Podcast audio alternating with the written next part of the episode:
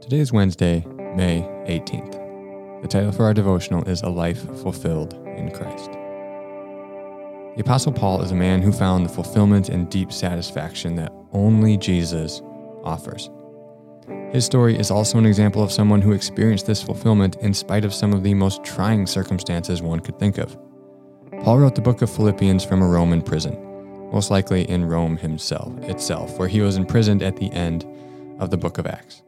The church in Philippi had sent Paul a gift, and he was writing to thank them for it and to encourage them in the faith. In the context of this verse, Paul is explaining how he faces two potential verdicts. He could either be executed or he could be set free. Paul himself is torn as to which verdict he would prefer. He writes in Philippians 1 20 to 26 I eagerly expect and hope that I will in no way be ashamed, but will have sufficient courage, so that now, as always, Christ will be exalted in my body whether by life or by death. For to me, to live is Christ, and to die is gain. If I am to go on living in the body, this will mean fruitful labor for, labor for me. Yet what shall I choose? I do not know. I am torn between the two.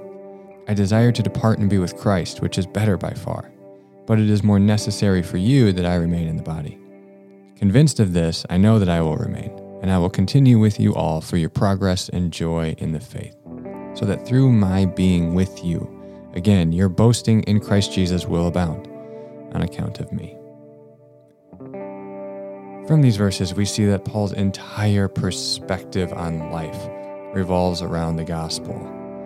His, his prayer here is that, uh, that he will have sufficient courage so that now, as always, what Christ will be exalted in my body, whether by life or by death. And as Christ is preached, he rejoices. so for Paul, regardless of the outcome of the situation, he wins.